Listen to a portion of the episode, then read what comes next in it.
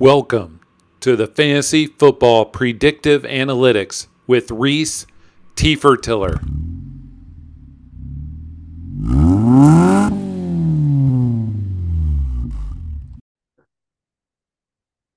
Welcome back to another Fantasy Football Predictive Analytics podcast. Rhys Tefertiller and the very esteemed Bob Harris as our guest today. Bob, how are you doing? I'm very esteemed, I'm told. No, I'm doing great. How are you guys doing? Awesome. Awesome. You are esteemed. You're a ah. pillar in this community. You really are. And I think you wear that on that badge of honor well. Something to be said for longevity. Hey, it's unbeaten. Stick around long enough. Stick around long enough, and you too might be esteemed, people. Or just steamed. One of the or steamy. Yes. Speaking of steaming, how's your fantasy teams doing this year? Uh, this week has not been great. Um, I made some. I know some of the things we're going to talk about today. I made some of the kind of decisions we'll be talking about today this week. Not all of them went, went my way, right? I feel like you know we're at a point in the season where, in recent years, I've been thinking more and more about, you know, how do we get through September? Because it's just so volatile, right? And so, you know, the the standard approach has been player studs. I don't know that that's the correct approach because I don't know if I don't think our. I mean, I know who we drafted to be our studs. If we're, if we're just, uh, you know, if the advice is play your draft capital, okay. I mean, there's something to be said for that. We put a lot of effort and time into it. But if you get into week two and that draft capital is not paying off, maybe it's time that we are more open to making some hard decisions that otherwise we haven't been making in the past, maybe to our benefit. You know, so I've been thinking a lot about that, and I did some of that this week. Uh, some of it to my advantage, some of it to my horrible detriment.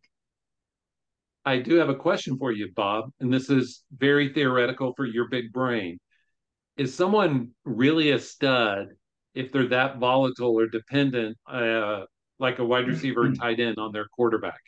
I know. Should we still be thinking of them as a stud? You know, I think I mean, Garrett Wilson.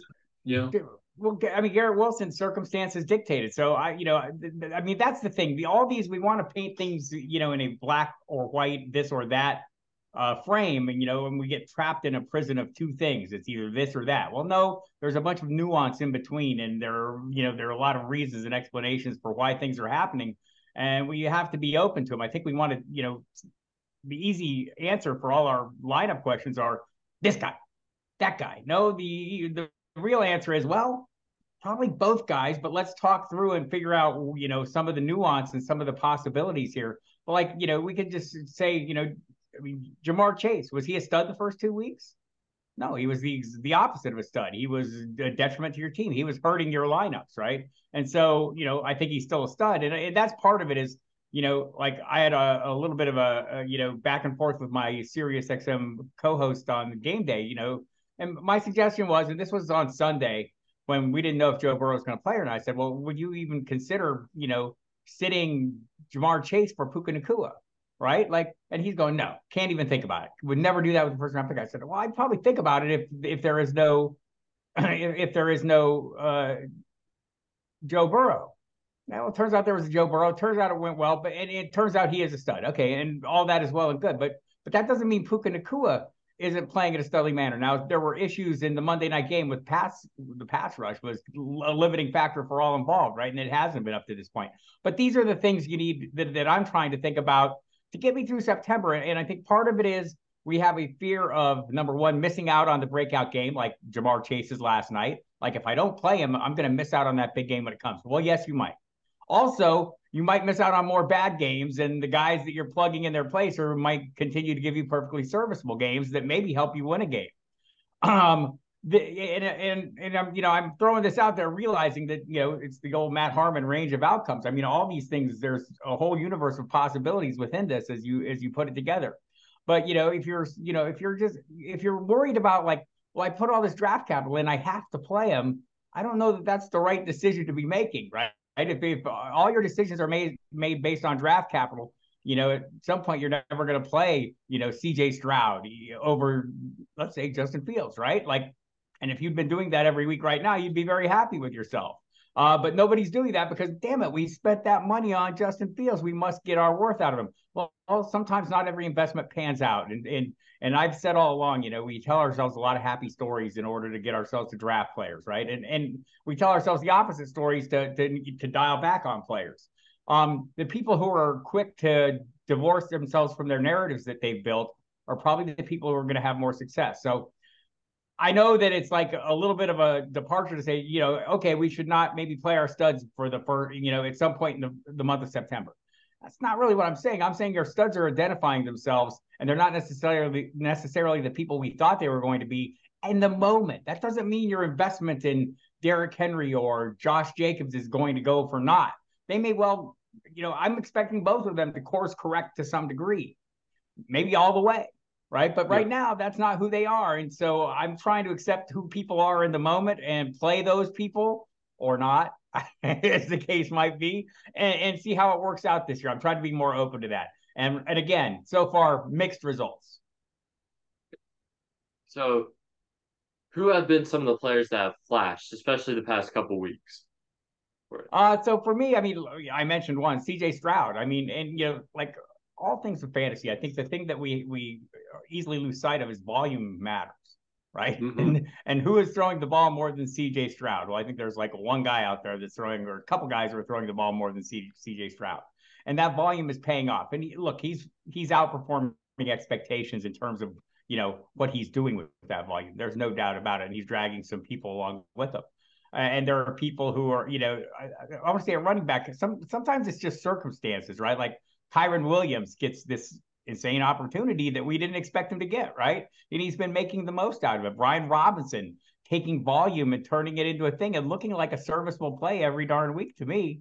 A wide receiver, we could say, you know, I don't want to go too far, but you know, Puka Nacua looks like the real deal. Okay. Uh, is that going to change to some degree when when Cooper is back? Absolutely. But they do, you know, it's not like he's playing full time in Kupp spot. You know, he's not the slot guy. He's playing in the slot some, but he's also playing outside. I think there's a lane and Tutu Atwell, another guy who's making out Tank Dell, you know, coattailing. Look, and I had a blind spot for Tank Dell all summer long. I'm going, nah. He's like Tutu Atwell Jr. Well, both of them would like to have a word with me right now.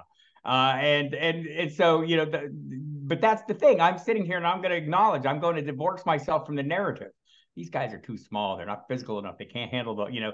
Okay, Turns out they can. I better get on the bandwagon or at least be accepting of it. And I, you know, Nico Collins was another one. Although I was drafting him very late, Adam Thielen, it turns out, can still play. Um, you know, especially if he has a like the red rifle throwing him the football. At tight end, it turns out rookies can produce, right? And we kind of knew Sam LaPorta was going to get a great opportunity.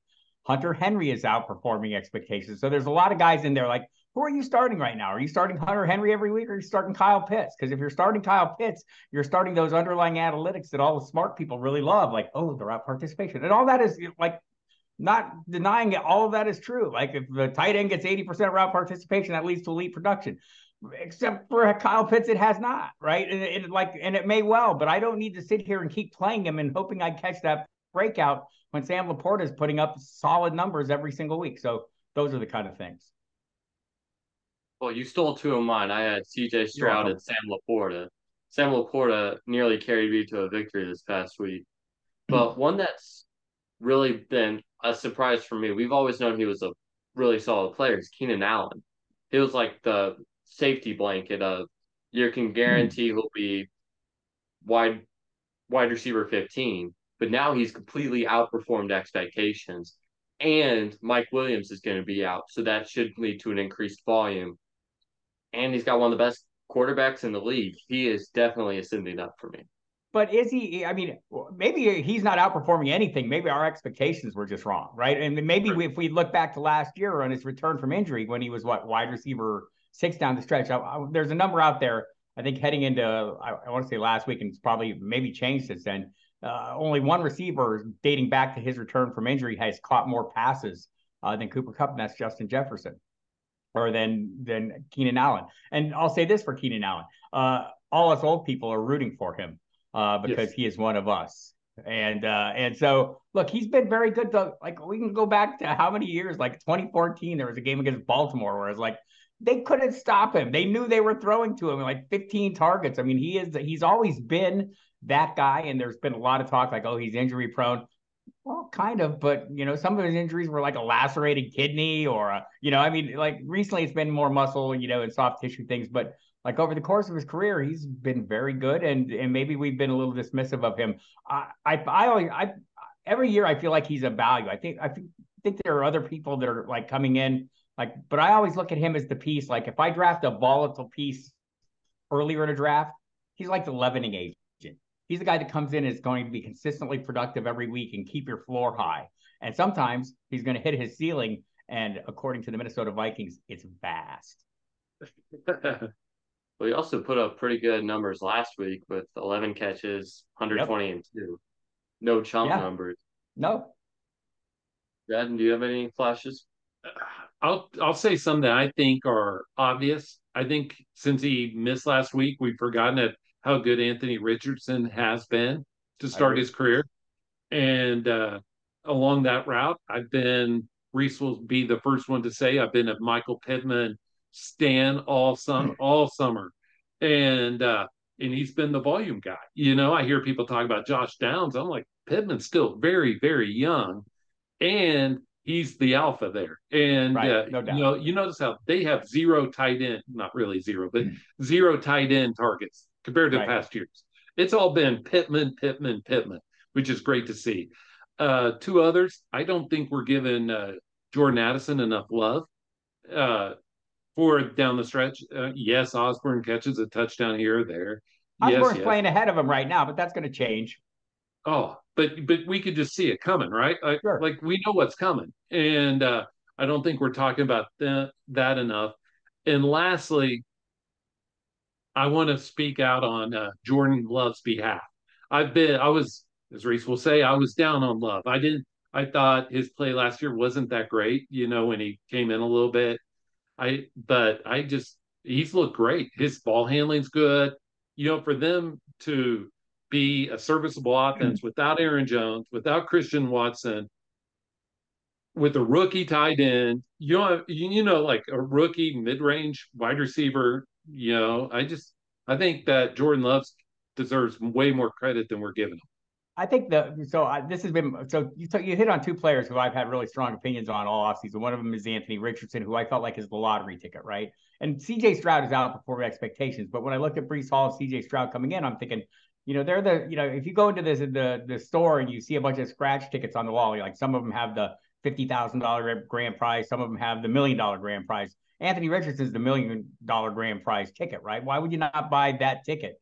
Uh, you know, if you get the chance at the at the right. huge win, right? So I always felt he was that guy, and I think we're overstating the accuracy problems, or at least his ability to correct those accuracy problems. I can remember when Josh Allen couldn't hit the broadside of the bar. Now he throws in teacup sized windows without any issue at all. So players can improve over the course of time. But Jordan Love is one that I started saying, like, you know, I, I want to say in June or something we might not know everything we need to know about Jordan Love, but I have a feeling the Packers do. Like you look at an organization that's like being run by professional people who have a pretty good track record of running organizations, just generally speaking. And are you going to let a guy, you know, a four-time MVP kick his way out the door?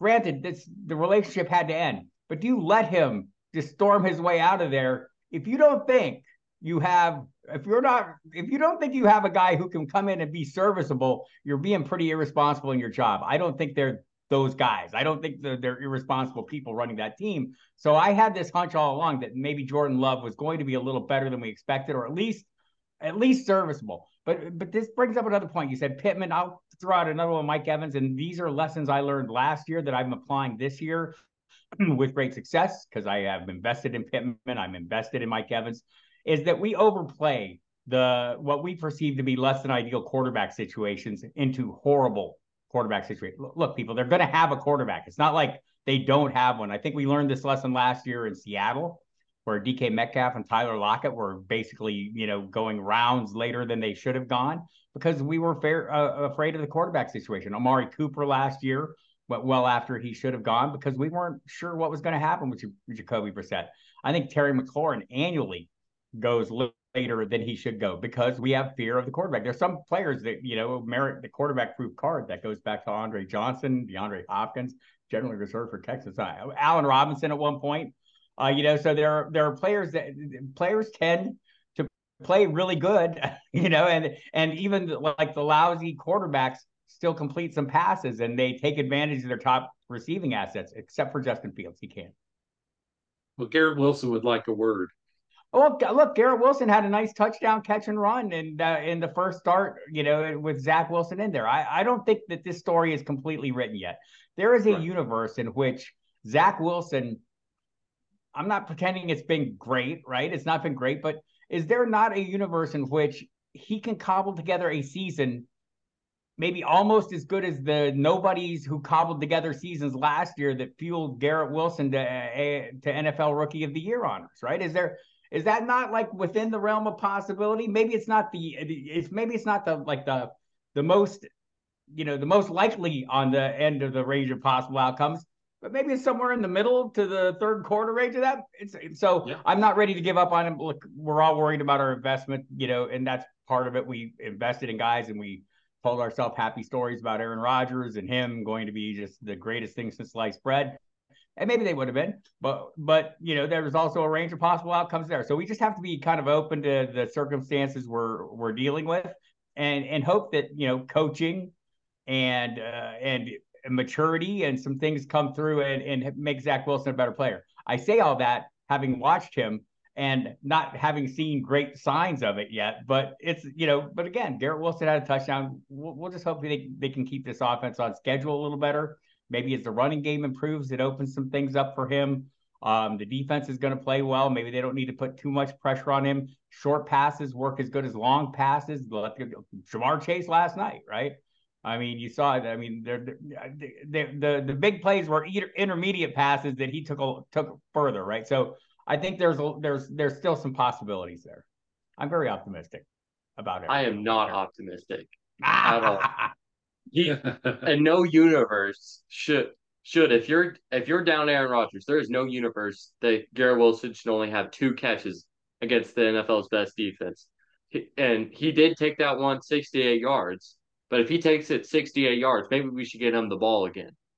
Oh, absolutely, absolutely. And maybe they will work on that, and you know, maybe that will happen. Look, it doesn't happen every single game. I would like to see it happen more. I'm with you, and and and I'm I'm painting an optimistic picture because I don't think all was lost. Because I thought last year's quarterback situation was pretty horrible for for Garrett Wilson. It was still ended up being pretty dang good year. Mike White's good, a lot better than given credit for. But I, I I'm with you, Bob. Hope is a great drug, and we're all on it. And hope uh, is cheap. I like to indulge myself and but I still think the only path out is to have somebody that's not on the team uh, join the team via trade, free agency, or whatever. That's it. it. I, don't think there, I don't think there. I don't think there is a path out. I don't think there is a path out. I think the path out is Zach Wilson gets better, or it's a lost season. That's the path. All right, that is. He's a got a thirty-six million dollar quarterback coach. How can he not be good? Aaron Rodgers going to be there whispering in his ear every day. That's going to make it all better, right? They'll they'll do some hallucinogenics and it'll all be good. That's probably true. So we talked about the flashes. Who are some of the players who've disappointed you the most this season? Um, I mean, you know, the easy calls are the running backs I mentioned. I, I'm pretty invested in Derrick Henry. I don't think this is a Derrick Henry problem just yet. I think I don't think and Josh Jacobs and I don't think it's a Josh Jacobs problem. I mean, if you watch the game, you know, you saw against Pittsburgh. I mean, he's he's, getting hit behind the line of scrimmage. It's, you know, they they need to work on that. This maybe is more of a Josh McDaniel problem than a Josh Jacobs problem. But um, Jahmyr Gibbs, you know, I was big on Jahmyr Gibbs coming in. And you know, my argument was this: if if Bijan Robinson is going to be the greatest thing we ever saw because of the draft capital invested in him, well, Jahmyr Gibbs went like what four picks later. I mean, you know, and, and clearly the Lions, you know, if you watch the video floating around out there, it, it seems like they were willing to take him before that. Uh, you know, they were willing to maybe take him even ahead of Bijan. I don't know that they would have, but they, I mean, the way they were talking, they would. It's within the realm of possibility. And and I haven't given up hope on him. I, am hoping that you know they're easing him in and figuring it out and helping him, you know, work his way in. But it's got to put a little pressure on them to watch D'Andre Swift go out there and destroy everybody he goes against uh, after they made this switch. So I'm hoping that fuels their fire a little bit. But that's been a disappointment. I want to say, um, wide receivers who's been really bad that I. I'm trying to come up with a good one here, uh, as opposed. T. Well, Higgins. Tee Higgins, I mean, it was a bad night. It, you know, he had one. I think he, his is more the offense than him, except for last night was him, 100 percent him. Right, it, he was a horrible game. Um, I'll go with uh, I'll go with like uh, uh, Calvin Ridley. I mean, since the first game, right? Like the first game was great. Since then, he's done nothing. DJ Moore, again, that's maybe not his fault, but it's somebody's fault. Uh, I'm looking at you, Justin Fields. Uh, any well, I don't, I, it's not fair to pick on Kadarius Toney. I don't think he's like earned that right. I think those are guys. Calvin Ridley is the one that strikes me because we all had, uh, well, we all had, I all had huge, huge expectations that he was going to come out. And the first game really, you know, kind of was indicative of what I expect to see going forward. And we have not seen that since. Uh, so I'm, you know, and and you know, we can say that of the entire Jaguars offense for the most part, or at least Trevor Lawrence is the poor, fueled portion of that offense. Travis Etienne is playing better than I expected. Um, and uh, and Evan Engram's doing fine, but the other guys are a little bit of a, a little little bit more missed than hit. I think you could say the same for you know everyone on Pittsburgh's offense as well. I mean that offense is missing by a mile, and I mentioned DJ Moore. Again, I don't think it's a DJ Moore problem, um, but it is a problem. well, for the whose fault it is, to me, it doesn't matter near as much as the fact that it is a problem. Sure, Derrick Henry putting up two points in a week is a problem for fantasy managers starting him. No doubt. And it's the I can attest to this. yeah. we bear those scars. Yeah. But it it presents the issue of well, can I start them? As you were saying, do I start my studs in sep- can I trust this stud going into September? And until a change is made, you really can't trust him, but you can't really put Derrick Henry on the bench, or it's really hard you, to put Derrick Henry on the bench unless that, you're Alabama. Right. Unless you're Alabama. That's the that's the thing though. That's I think that's where we that's where I'm trying to work on is maybe my openness to other possibilities uh, instead of feeling like I'm trapped uh, to these players who aren't performing well, or maybe just clogging up the you know the path for me to start better players because I'm afraid of you know of looking foolish because I put all this draft capital on them. And I'm I'm just to be, you know, if I'm like being honest with myself, I'm probably going too far in that direction. Uh, last weekend's Kendre Miller would like me to know that's not a good play every, you know, that that you know, playing those notions aren't aren't a good idea every single time.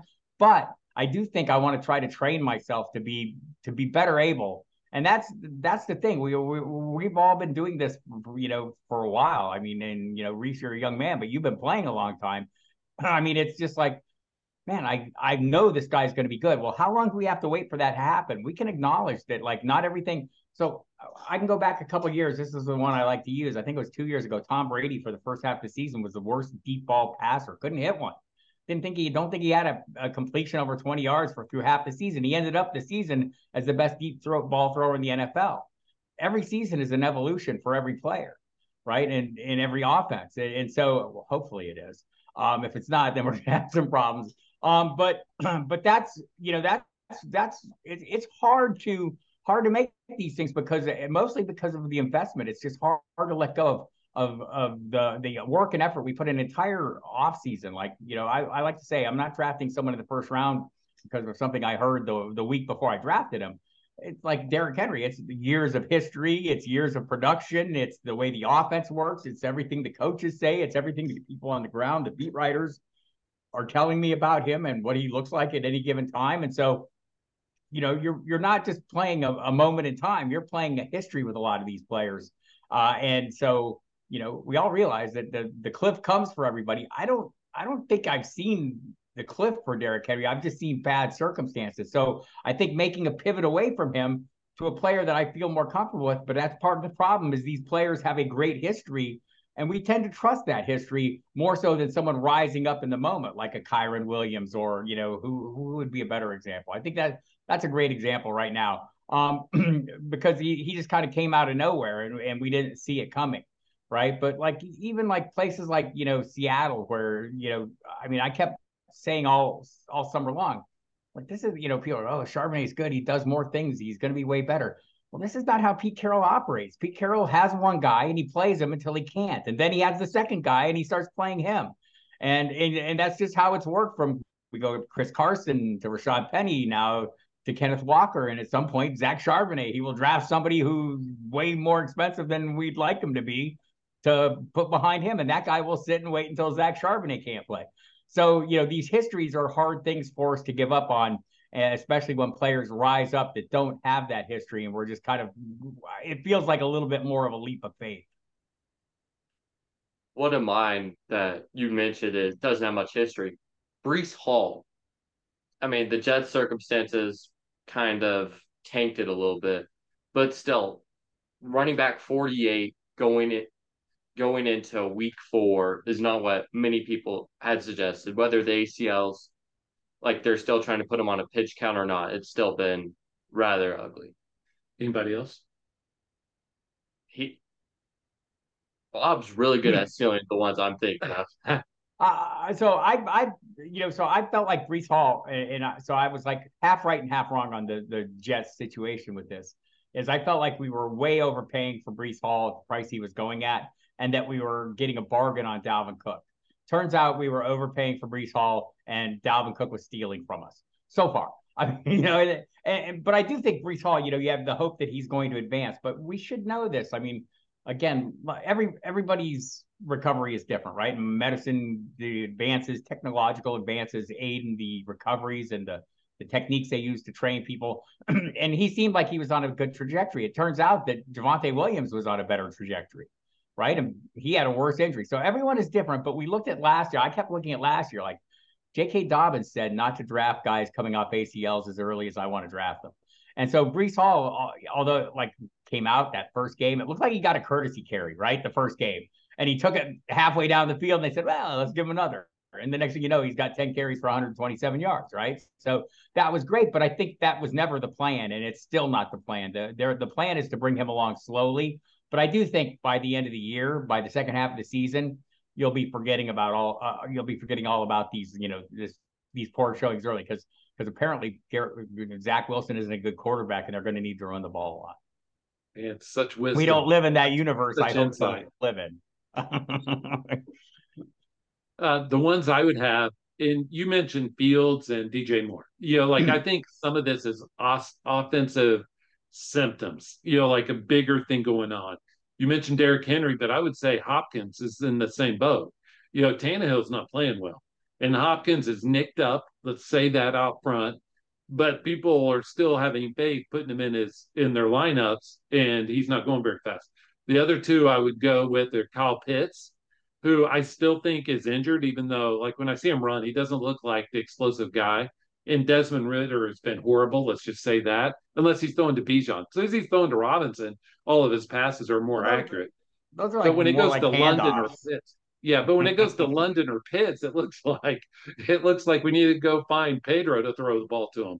Uh, movie reference, but you know, I I just don't think that Kyle Pitts and Drake London are going to rebound this year, and there are people that had high, high, high expectations, and I just, you know what I mean. I those yeah. offenses do uh, not look, like they're going anywhere. I'm allergic to Kyle Pitts. I have zero shares of Kyle Pitts, right? And I'm sorry, analytics people. I'm just I, Arthur Smith, you know, has the the offensive genius reputation, right? Some of that came from his ability to find out ways to use, you know, Cordarrelle Patterson that other coaches hadn't found, and he cobbled together a great season from him. And, and, and I do think he's a kind of an innovative offensive thinker. That being the case, what is he telling us right now? His quarterback is not good. That's what he's telling us, right? that's why he's running the ball. And I think I don't think that's going to change a whole lot. There's I, I keep calling Drake London a hard decision of wide receiver three for me. And yeah. Kyle Pitts is not a hard decision for me because I don't I didn't put myself in a position to make it. Um, just because I don't. It just doesn't seem to be working. He has all the talent, and like at some point they, that might shift. But like if I miss out on that season and somebody beats me in a championship because of that, I will shake their hands and I'll make an adjustment next year, and uh, and hopefully you know figure things out better. But for right now, I don't see you know. I mean, I get, I see all the underlying numbers that people are talking about, and I understand why they're talking about them, but I don't see them translating in, into anything. And I know that you know like I know odds, we're playing odds and probabilities here, right? And that's why those numbers look good. But so far, it's just not working. And I see a bunch of other players who I feel much better about, much more confident about that I do Kyle Pitts. And part of it is Desmond Ridder. Yeah. And I don't want to be a guy that stirs stuff up, but I think Heinicke's a better quarterback than Ridder. I think that to your point, you would rather start Zach Ertz on a partial ACL than you would Kyle Pitts right now. And I mean, with Josh Dobbs throwing in the ball, right? You know what I mean? Sure. Like, yeah, let's have that conversation. And so, uh, anyway, I I'm with you on Pitts. He's just disappointed, right? These guys that we're talking about, the reason they're disappointments is because we had high expectations. Right. If you had no expectations, it wouldn't matter, right? Like I, know, I never talked myself guys. into I never talked myself into Kyle Pitts being the generational talent. And I think that's what happens you know, with a lot of players, they they come in with those expectations, and and it turns out a lot of these guys never make good on those, you know, those expectations ever. Uh, and I'm not saying that Kyle Pitts won't. He's a very young man, right? And I mean, there's still a lot of a lot of football in his future, hopefully, um, that he can make me look like an idiot for saying anything derisive about him. But until then, um, I'm feeling pretty good about not having to deal with it. All right. I just there's I don't know how many players I don't draft just because I don't have to make that decision. Right. Once you he's one of those players you invest in him, you know, you're paying enough money, paying enough in, in draft capital that you feel silly not playing him. I mean, you know, we can talk about some of the players I did invest in that, you know, I feel silly about right now. Darren Waller, I'm looking at you, sir. Um, but but I but but but I do see signs of, of you know hope because I'm told Daniel Jones' nickname is Danny Dimes, and at some point I'm hoping he starts throwing some of those as opposed to the uh, the uh, uncatchable balls that he's throwing a, a pair of right now, right? So um, so like, but I mean the targets at least give me some hope. You know, I'm not going to go into the underlying analytics of route participation, all that. It's just eyeball test. You know, for me, Waller has a has a chance, but that offense has to get better. So uh, we'll see. The tight end position, just in general, has been awful. Like Mark Andrews was almost the undisputed tight end too, and he's had one good game. Yep. You look at that. George Kittle's had one good game. Darren Waller's had one good game. You can't bank on any of these guys being week to week starters that are not named Travis Kelce and Sam LaPorta. so, so for the, as we're close enough, yeah, as we're close enough, do you have, what's your shot that you're going to call, Bob? Um, Tua Tagovailoa finishes as uh, one of the top three quarterbacks. I, that's that feels like a, like almost a no brainer. After last week, that's like saying I, I think I think Mostert's going to have at least three uh, rushing touchdowns this year. Hey, he's got it. So I think like if you're saying anything, you're you're like any bold predictions about Tua Tagovailoa, you're basically predicting that he's not going to get hurt. And I'll say yeah. this about what what I've seen so far: the offensive line is keeping him fairly clean, right? But also when he does get hit, the the thing they did this offseason, getting him some coaching in jujitsu and helping him learn how to fall, I think every NFL team should take a lesson from this. If you're going to pay a quarter of a billion dollars for one position, you might want to invest a little bit in in teaching them how to keep themselves safe. So we saw it with Anthony Richardson. What was his concussion from? Not from the hit, from the fall right? If you teach these guys how to tuck and roll and move a little more, be a little more comfortable in those situations. Look, fighters, boxers, uh, martial artists, uh, MMA fighters, they take these kind of blows all the time. They make these kind of falls all the time. They they're able to get through them because they know how to do it. It's a pretty good choice. And so I guess you know, I guess my bold prediction is Tua Tagovailoa doesn't get hurt as much this year as last year. What series? Mine, I I went back and forth on this because mine is more. I think of it as more as teams, and there's been a couple of surprise teams that I've really enjoyed watching, and some of them not so surprised. We just surprised at how well or how poorly they played. And one of mine, even though I like a lot of teams, Bob, I don't really have a team, but one of the teams I like are this is the Steelers. But I will say that as long as Pickett is their quarterback, they will not win they win one playoff game, it'll be luck. But I just don't think Kenny Pickett's that guy, especially if you cannot run the ball to get the pressure off of him.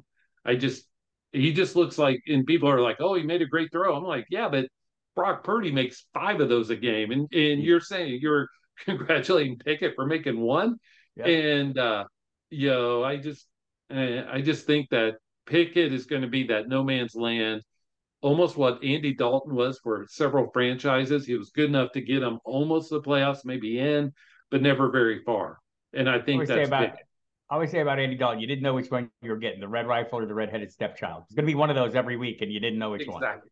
one. Exactly. But you knew that that the dice were going to come out bad on you one week, and you never knew which week it was, right. but it was going to make sure you didn't get very far. And that's 100%. all I'm saying about Pickett is he may be able to complete ten passes in one game, yay! but he's not going to do that every game. And teams are going to figure out how to defend Pickens and Diontae Johnson and make guys like, and I like Calvin Austin. Calvin Austin beat you. If you can't run the ball, you can't run the ball, and you have a you have a limitation at quarterback. How about you, Rhys?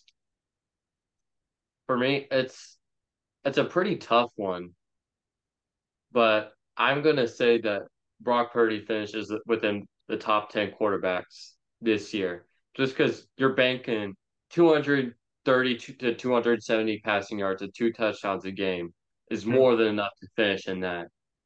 And it's honestly been looking pretty good this year, even better than last year, which is crazy considering the injury he went through in the and basically mid January. Yeah. Plus he's uh, he picks up a little bit of rushing yards to pad those stats. You know, that we don't give those those guys that rush just a little bit enough credit. It's the difference yeah. between quarterback 15 and quarterback nine.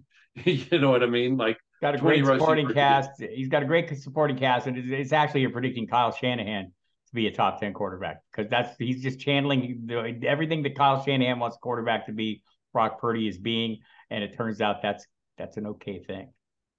The one thing I saw, and I really like this analogy, and I forgot who it was, so I'd give him attribution, is that last year he took singles. He did the dump off to Kittle. This this year, he's taken that next level crossing pattern, hitting Aiyuk when he was healthy, or Deebo or whomever. And so he, instead of hitting seven, eight yards, he's hitting 14, 15, 16 yard crossing patterns. Yep, I agree. Good call. And so, uh, but when you hit doubles, you don't have to hit as many. so, uh, anyway. Bob, thank you for joining us today. Where can listeners find you? They can find me uh, at, at footballdiehards.com on the interwebs. They can find me uh, at Football Diehard on the uh, social media platforms. They can find me at the Football Diehards YouTube page twice a week. I'm live streaming there Wednesday and Saturday, so check that out. And on the radio, on the uh, you'll be surprised to learn the Football Diehards program on Sirius XM Fantasy Sports Radio. I heard Football Die Diehards a couple times there. I try to make I try to keep it easy. Yeah. Thank you, Bob. Thanks, guys. Appreciate it. Welcome to the Fantasy Football Predictive Analytics with Rhys Tefertiller.